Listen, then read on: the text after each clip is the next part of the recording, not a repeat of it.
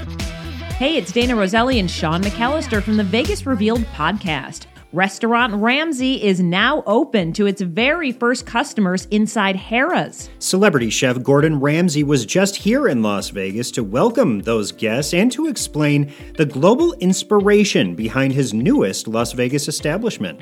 Ramsay's Kitchen here at Harrah's Las Vegas is my sixth restaurant in Vegas. Um, honestly, this is unique. Why? This restaurant was put together from some of the most amazing travels that I've managed to have across the world picking up new ideas, amazing food, bringing them back here to Vegas and creating something magical. Well, Zouk Group at Resorts World has announced Kaskade as its newest resident performer at AYU Day Club and Zouk Nightclub starting in 2023. Kaskade has headlining dates in January, February, and one day in March. Snow Carnival at the M Resort is now welcoming guests who want to step into a winter wonderland. They have snowball throwing, snowman building, a candy cane forest, even a mini Matterhorn snow slide.